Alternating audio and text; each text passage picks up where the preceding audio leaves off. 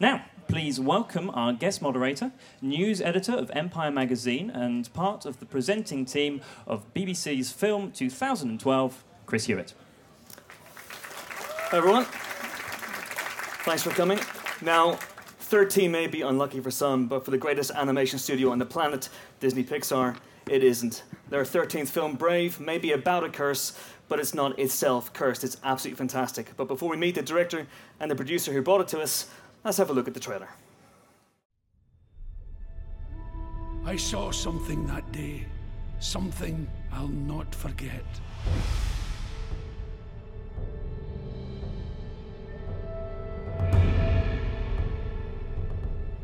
It stands 12 feet tall,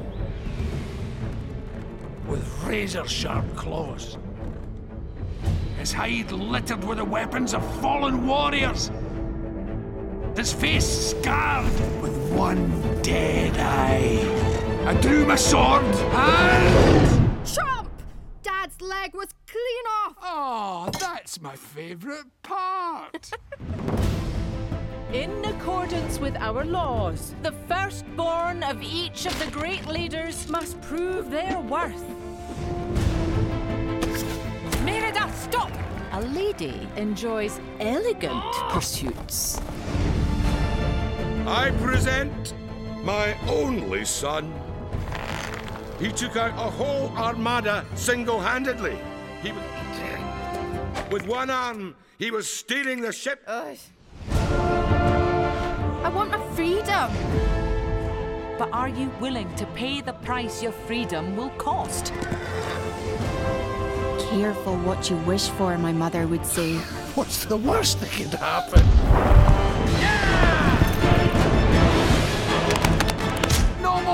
Fighting! Show a little decorum! Feast your eyes.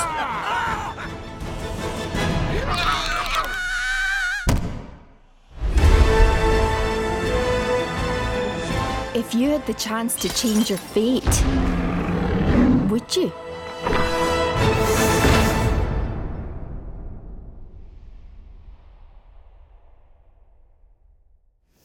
That's fantastic stuff. Please welcome to the stage the director of Brave, Mark Andrews, and the producer of Brave, Katherine Sarafian. That's me.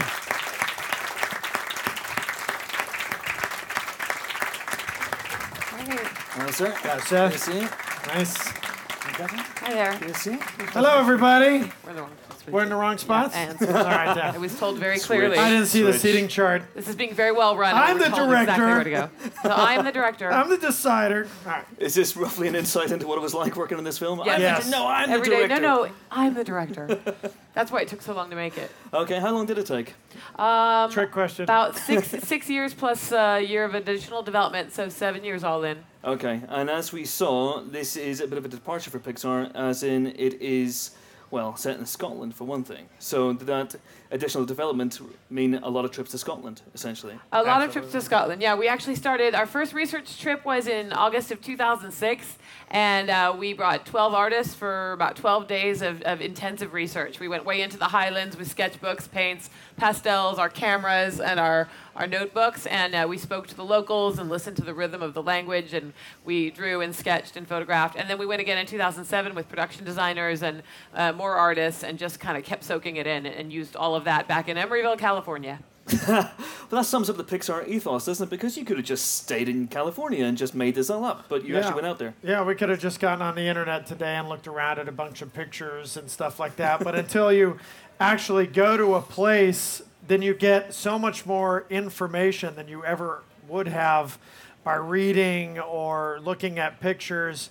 I mean, I didn't know that. You know, the weather changes so much in Scotland, but you don't know how fast until you actually go there and how much variation there is in Scotland in the terrain until you go there. And that if you want to get out of the rain, if you're walking up those highlands and the weather changes suddenly and the wind's mm. blowing, you lie down in the heather and there's no wind. Absolutely no wind. You're out of it and you're going, that's how they survived. you know? Um, so we made a lot of discoveries and, and heard a lot of great stories. And you just get all these intimate details as a storyteller. I need when you're back at Emeryville. Um, looking at things to inspire you to help tell the story to kind of really illustrate what this character of the backdrop Yeah. is, and it's and it's they have to be tied in together. The backdrop, the world that you're making, and the story have to be uh, integral pieces. What's interesting as well is that uh, the cast is largely Scottish, the voice cast, and your composer Patrick Doyle He is. is Also Scottish. Scottish. Was that was that important to that sort of? It was it was a great layer of additional character, but it Yeah. was not the uh, prime directive, as it were. I think we wanted um, we always go at Pixar for the right voice talent for the role, and you know we are developing character, and character can take you know many forms, and it uh, it's it's about the right voice, the the feeling of the right spirit, energy, all of these things. The accent and the Scottishness is a great layer on top of it, but it was not the first thing we went for. Yeah. We figured if we if we had the right, let's say, you know, boisterous, jolly king who had heart and warmth and humor to him as a father as well, um, then we would teach an accent if we had to get a Yeah. dialect coach. But Billy Connolly actually embodied everything we wanted: the warmth and the humor and the gravitas also of a king. So uh, in in most cases, we went Scottish. Let's uh, let's say that for people who we've, we've just seen the trailer, but for people who don't know the broader story of Brave, what is Brave? Wow, what is Brave? It is a action adventure uh, set in this uh, mythical ancient land of Scotland that stars Merida, our heroine, a princess who is looking to mend a great rift uh, in her family. And that's pretty much kinda As what much it's as you're- about. yeah. Right. And, wh- and where did that come from? The idea, because like you say, six years in development, Right. one additional year. Right. So where did, the, where did the first come from? Every yeah. ev- every idea comes right from the hearts and souls of our filmmakers. We're this director-driven studio. The directors come up with the ideas, and uh, Mark Andrews and Brenda Chapman are the two directors of this movie. Yeah. Brenda had a very spirited relationship with her own six-year-old daughter many years ago. They were sort of butting heads, and and uh, she was a feisty and opinionated lass at age six. And Brenda thought, what kind of teenager will she be? And what will that relationship look like as as we grow together? And that was where the core mother-daughter dynamic came from. And and really across the board, every Pixar film, if you scratch a bit underneath the surface, you'll find that it came from you know a real director's human experience. Yeah. Finding Nemo is not a fish movie; it's about an overprotective father, and that was Andrew Stanton at the time who Yeah. directed it, and his experience with his son. Absolutely. And it's also about a mother and daughter relationship, as you said, and it, you know, Merida is very much, I, I guess, that the first real uh, female protagonist in, in a Pixar film. Uh, so did that bring any additional pressure with that? No, because we don't want to. We don't want to. You know, as storytellers, we don't want to be constrained by any kind of genre, right? Or or character Rules. type or rules or whatnot. So I, we didn't want to sit there going, "What would a girl do?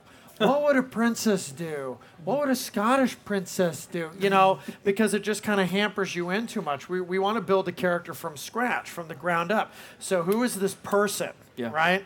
Uh, what are their flaws? You know, regardless of their gender, their race, their creed, or whatnot. You know, um, they have to be independent. They have to be. This person is is is designed to be a contrast. That she's a teenager. She's on that on that um, line between adolescence and adulthood. So she's already in this position of contrast in who she's going to be.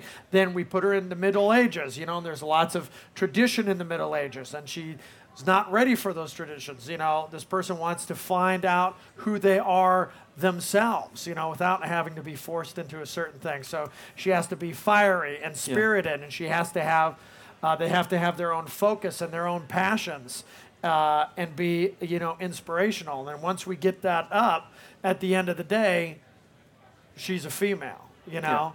And I have a daughter and three sons. I'm a dad, and you know I'm glad that we have this very strong female heroine, you know, that's inspirational. My daughter, but she's also empowering to my boys to see that any person can be like this, Yeah. you know. And and that was the important part, you know. Absolutely. And uh, development-wise, I mean, we can see Merida there. The first thing that stands out is that huge shock of red curls. Yeah, she was originally planned out to be bald because that was easy for the computer to easy. do. Yeah. So did the animators? But it's not in the character. You don't get wild, free spirited, Scottish, you know, country bumpkin with a bald head. Usually doesn't read. Oh, that's true.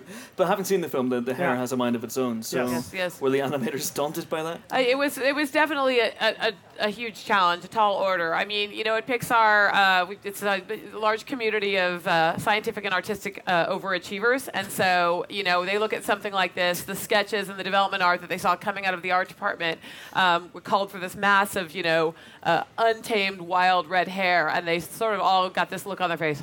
And then this, and then they go to their computers and they're, you know, they start working on it. And you know, uh, it took about two years to develop the technology to do this hair, um, because modeling it and making it, you know, look good is one thing, but moving it is a completely different uh, scientific problem. And then you know, getting it wet, and then getting trees and you know, tree leaves and branches in it, and Running your fingers running your through fingers it, through it, and then have putting it in hoods We'll ha- you'll revealing see, You'll see a scene where she's, you know, Wind. revealing it. I'm like, oh, really? You know, so we definitely made it as uh, Brushing quite it. difficult. They about had a conniption Yeah. When I said, Right. "Yeah, let's brush it." So they don't they don't um, they don't walk away from a challenge. They embrace Yeah. it, but they do stop for a second and really think, and then they, they huddle in these rooms and you know just brains But work. that's what know. it's like. I mean, that's that's why we're there. That's why I tell stories because it's a challenge to tell a story to to arrange all these ideas and concepts in one kind of through line that gets the audience takes them for a ride. You know, they have an experience and they're filled with all these emotions, right? And for the for our technical side, it's just a great coupling between art and technology because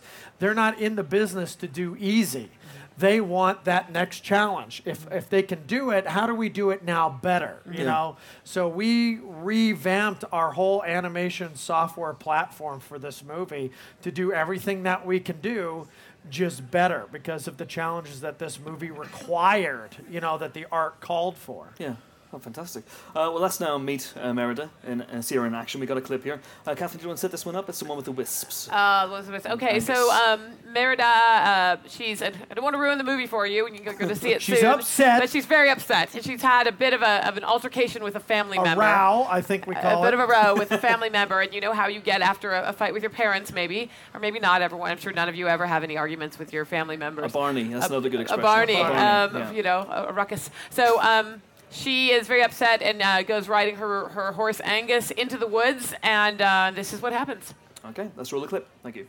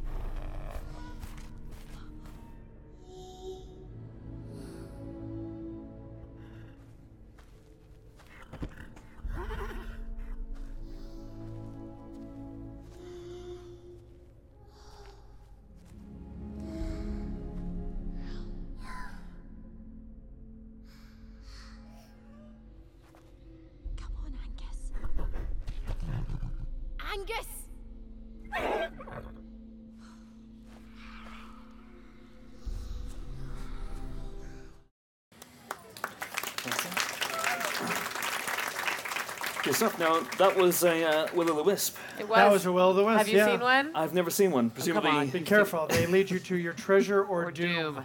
Oh, God. Oh, what, what about you guys on your research trips? Did you see Well, it was anything? bog gas, and I got trapped in a moor following one, and I almost drowned. No, we did not actually see any in our research, although we did do a lot of research on the, the phenomenon of the sort of the swamp bug gases and how they light up and disappear.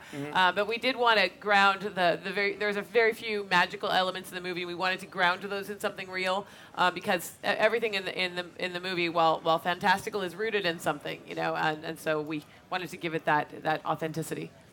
Uh, let's, let's go back to the uh, development process, because how fully formed did this idea arrive? Because you, as you said, there are magical elements. Were they always part of the story, or The, the magical elements were always part of the story. I mean, you have this you have this head to head with a person who doesn't get you, and they don't get you, and you don't get them. And to Merida, it's just mom is in the way of what she wants to do, which is just to be left alone to, to find herself. So, how do you get rid of mom? You know, well, you get some kind of magical element to get rid of her, you Yeah. know. And I don't want to spoil for you, but it goes not the way Merida intended. to. Terribly, terribly And wrong. she made a mistake, and she realizes that, and she spends the rest of the film trying to correct that mistake, you know. So, but that was always kind of part of the story. But saying that, you go, oh, well, they had it wired. Uh, uh, uh, uh, uh. That is like 5% of the process. How to deliver that information, how uh, to build this relationship, to have it go through its paces so that you understand not only intellectually but emotionally where things are going and how that information is laid out. That's a huge, huge sto- uh, chore. And and at Pixar we have a we have a saying, "Story is hell," Yeah. and it is. It's the 666th layer of the abyss. If you believe in that kind of thing, which I do because I've been there. That's where I live. I got a nice little cabin in Hangs hell out there. next to Satan. And um, because uh, story's so hard because there's so many possibilities. You know, it's all potential at the beginning. You have a core that you're holding on to, but to make that core this, there's so many ways to skin a cat and come at that issue and the problem. And you know, is it a competition between the parents? Is she more like her dad or her mother? Is that even important? Whose story is it? Is it mom's story? Is it Merida's story? Is it the magic story? Is it the element story? You know, so you have to choose which path you're going to take, and Yeah. you could lose the forest. You know, it, you could lose your path in the in, in the forest. You know, not see the forest through the trees and get stuck on this one thing. So you have to constantly shift from you know, objective to totally just passionate about this little piece that you're honing to a fine point and be able to kill your babies and toss it out when it doesn't work, you know? So who are the uh, the will o' the wisps at Pixar then guiding you through the forest? Uh, that's have it. We have none. No, there's there's Well, lots of people. It's I think it's a it's a difficult process telling these stories, but it's never a lonely process. I mean, I think you have every artist has his or her moments of just solitude and like, oh, will I ever see my way out of this? You know, abyss. Um, but there's always that support structure there. Our executive producers, we have John Lasseter, Andrew Stanton, and Pete Docter, um, and uh, every every one of our executive producers and our directing and producing colleagues have sat where we've sat at a certain point. They've made these movies. They've had to direct and produce them. Uh, they know how hard it gets, and, and they're empathetic to our plight. So whenever we're sort of in that abyss, you know, they're a phone call away. You know, Mark can say, "Hey, you know, take a look at this, you guys. I want to try this thing. What do you think about it?" You know, just call in John or Andrew, any number of Yeah. them that he wants. Um, it, we we do have a great support network. It's I very mean, collaborative. they're not just my bosses, you know, they're also my audience, you know, Yeah. because uh, that's a great thing about uh, having them there is, especially John Lasseter, he is an audience. All he wants to do is watch something and be moved and and Laugh. cry and laugh and be on the edge of his seat, and he's a really good kind of test bed for that or, or, or canary in the coal mine. When it's working, he's going, or he's going, so I know we're, we're, we're getting it right. Okay. But then again, he has a lot of experience, just like Andrew does and Pete does, so that when we run into issues, they're there offering suggestions. You know, they're not telling me what to do. They're go, hey, I hear you. I know you're at this. Try this. Or look, totally divorce yourself from this idea. You have to look at it from a totally different side. Shake it up. Just try something new because hmm. this process is a malleable process. Yeah. It's not like I sculpted something in granite and went, David you know, and, and they said, but we wanted the Madonna. Damn!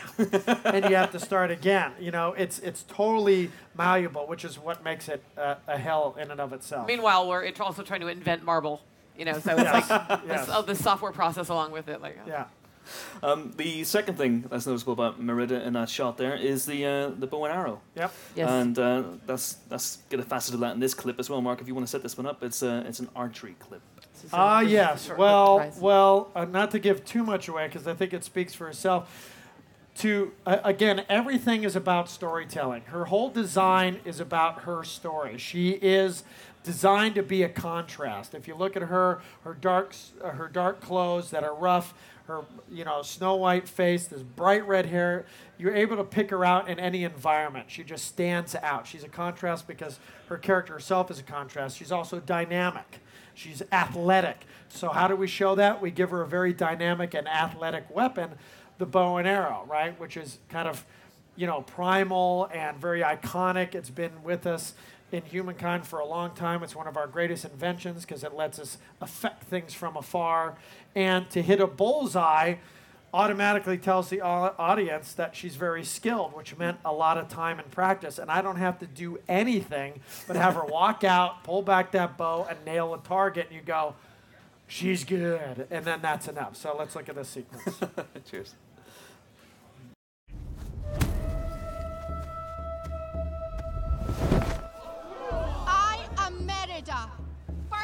Firstborn descendant of Clan DunBroch, and I'll be shooting for my own hand. what are you doing? Merida! C- curse this dress!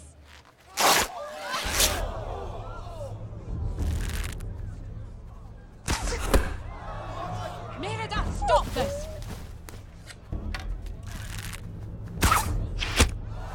You dare loose another arrow!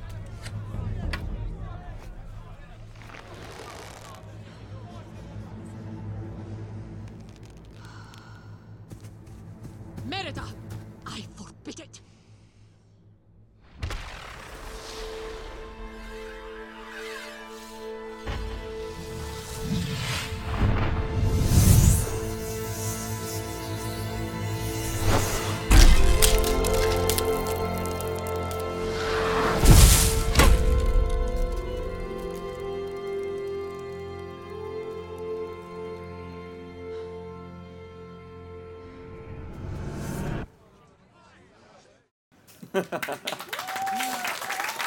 Not bad at all. Not bad. You were saying that was incredibly hard, the bit where she takes her hood off. Yeah, that was incredibly hard when she takes her hood off. I mean, because the hair's not there really, and then as soon as she uh, suddenly it's there, and the way that we had to fold it up, and the way that it had to fall out because it's reacting to that. There's just so much, so many dynamics just to make it feel right. It's insane. So Yeah. we did it over and over and over and over and over again to get it to get it right. But uh, archery's quite big this year.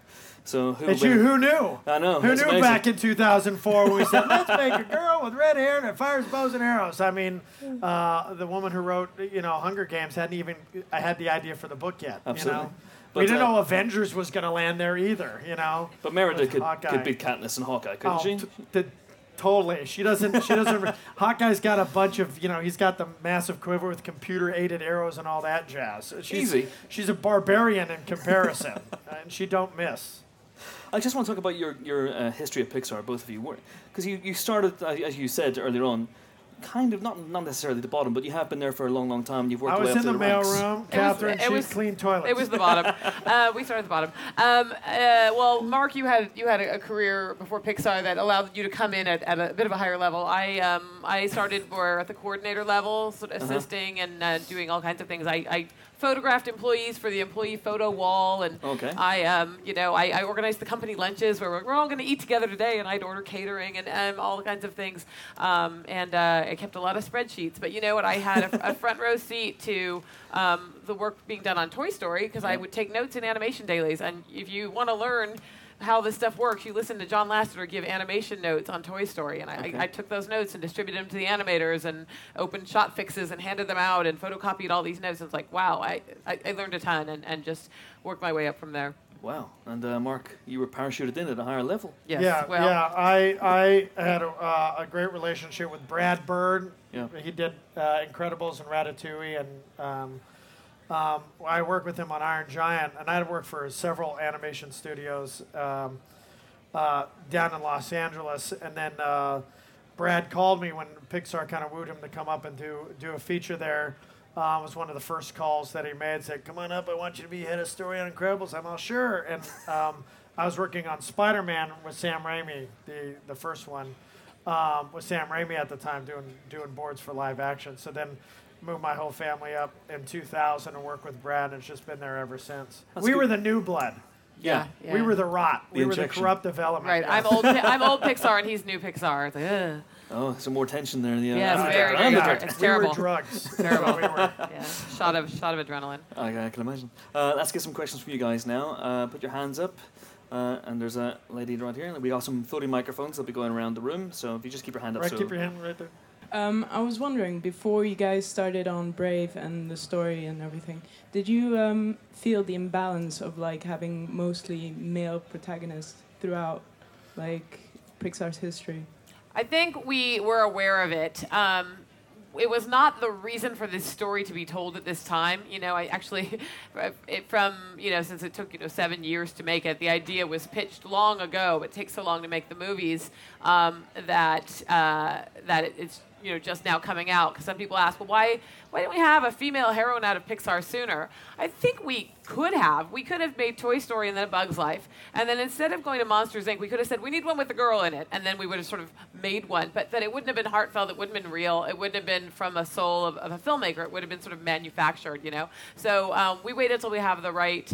Uh, idea at the right time. That said, you know, while we were not sitting there saying we need a girl, we need a girl, we've got to, you know, put one in the hopper. We were waiting for the right one. We were aware that it hadn't happened, and I think we're glad to see that it has. Um, is it possible that in the future we'll consider more uh, female character-driven storylines?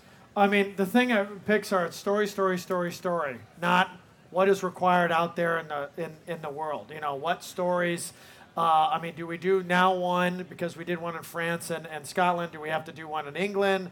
Do we have to do one in Germany? Do we have to do one in Japan? Do we have to do one in Mexico? You know, to to appease whatever, tell something about mammoths or you know the big jungle cats. You know, it's not. We have not done the big you know, jungle cats yet. or, or get into races, right? Or do one that's uh, religious creeds. You know what I mean? We don't want to operate from that level. You know, that's strategic. It's whatever comes out of the directors, right? So they, if it's their passion, and they tell another one that has a, a, a woman, you know, as a lead, fine, or whoever, or whatever, because these movies take so long to make. The director, they have to have that passion for there. It has to, you know, get out of them, you know, Mm. and that's why it's this honest filmmaking that that happens instead of something that's you guys are going to know when it's that kind of superficial and that kind of transparent.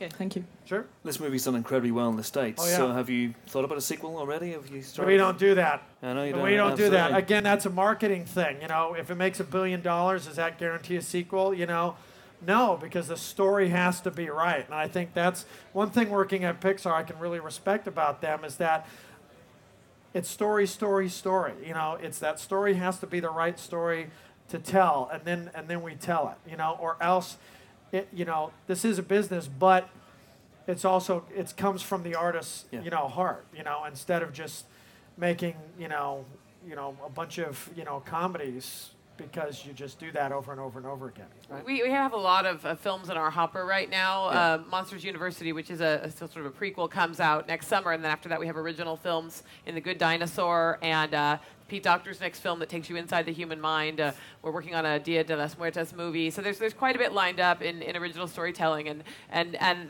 those stories are all from the heart. If we had a great idea for another Brave, that would be a different story. Okay, no worries. Uh, was this lady here in the front row? Hi, um, what's your favourite supporting character in this film?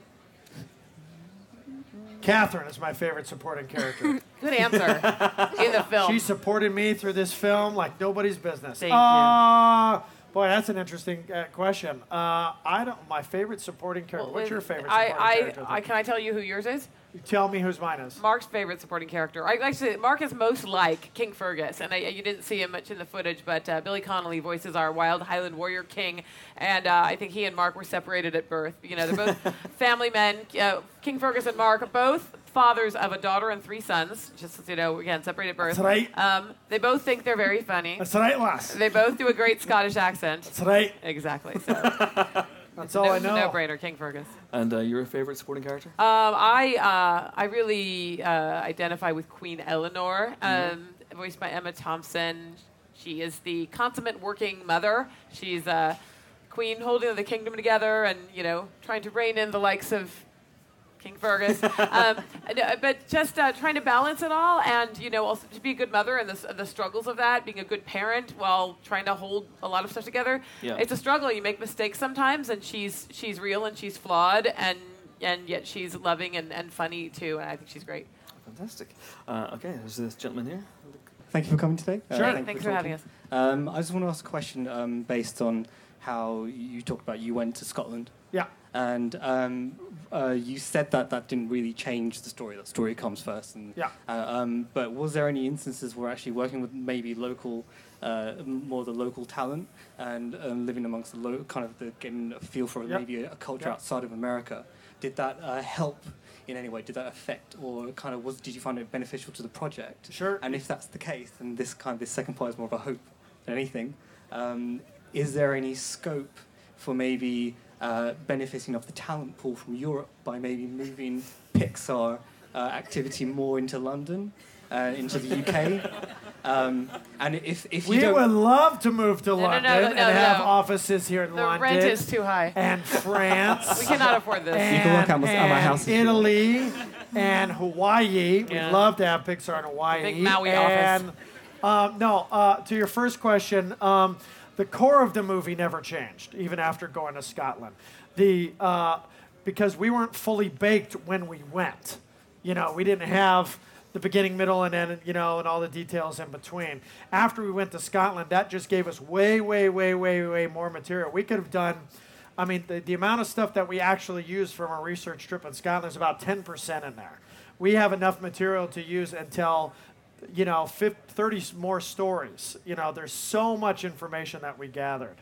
Um, and yeah, talent pool, you know, I, we get everybody from all over. We don't need to leave Emeryville. Yeah, we have a we have a quite an international crew on this movie. We have a, uh, in fact, our our supervisor of uh, the set department, sets and set dressing. He's a Brit? Right here in London right now. He he's he's from here, and he moved back. Yeah. We got French, German, Yeah, we got all- Italians, Canadians, Yes. Scots, Chinese, Japanese, everybody. A everybody lot of working at Spaniards, many So Spaniards. come on over. Yeah, come on. Yeah. Again, that's an invitation. I Yeah, think, yeah. We- Fill out your we all- resume, yeah. go online.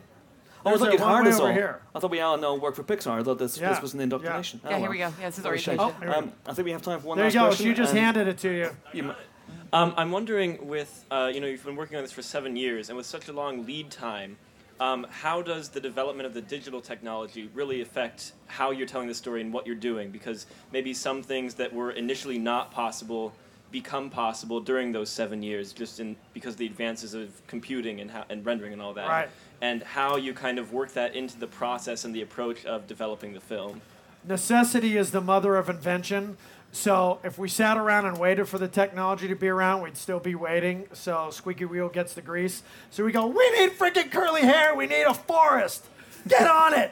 And they got on it, right? We don't have the processing power. We need to revamp the whole animation software system. Let's rebuild it from scratch. That's exactly what, what, what happened. I mean, we had those materials. We could have made this movie, but it wouldn't look the same. So everybody kind of dove in and cranked up the pace of development, you know. Um, so that's that's kind of what, what happened. Yeah, there's a, a couple levels where this is happening. On, you know, on one level, you're needing to invent the technology to make the movie, and then you're needing to improve upon existing technology to make it changeable. Because our whole job is change management. Everything we do, it's like it's an evolving process. The movie we start with, maybe the, the script or treatment we start with at the beginning is is the beginning of a long creative odyssey. It's not like, hey, here's our script done. You know that it takes years to hone this story and all the various needs. And you know, late in the day, late breaking, you know, Mark was saying, and we need wolves. Oh, geez, wolves. That's quadruped technology with fur, with muscles. Ah, you know. Right. and it- I want to smoke the set. I want Smoke, mist or smoke oh, or atmosphere in every damn Yeah. shot because it's frickin' Scotland and it's the Middle Ages and those fires are burning. at all different. And then I levels, you know. walk out of the room and then everybody's all. Oh, jeez. you know, but he but- wants what? That means volumetric particle blah blah math. It's a lot more math in the math. shot. What does that mean for rendering time? so oh my god, we're you know, need more servers. we're building we're building out this technology um, to to serve the whatever the, the story is serving up as a challenge. We're trying to meet it by inventing technology, but we're also trying to make everything faster so that techno- technology that exists can be changed. Because oh, Mark just threw out a scene and added another one. You know, it, that can't be the deal breaker of getting the movie done on time. We need to be able to render fast enough, light fast enough, change things. Um, but uh, the other, I think the other thing is that we had whenever there is a story kind of huddle or like we call a slowdown, whenever we're lagging creatively because we need to like sit back and like get back into oh you know this point this scene's not working let's work on it. Those creative delays can be very beneficial to technology because. Good. I'm, I'm actually glad we're in story trouble right now because um, yeah, I, I can only move her hair to the right, you know, and we need to be able to move it all around her head. So uh, now we've got bounce and yes, body in bounce the and body, and, and we added extra you were frizz stuck. during a little creative downtime. Yeah. We were able to get her hair frizzier in a good way. So you know, we were able to try to leverage the slow times creatively and use them technologically, and vice versa. That's all the time we have, I'm afraid. Uh, thanks for coming out. Thanks for your questions. And thanks a lot to Mark and Katherine. Thank you. Thank you. Thanks for coming.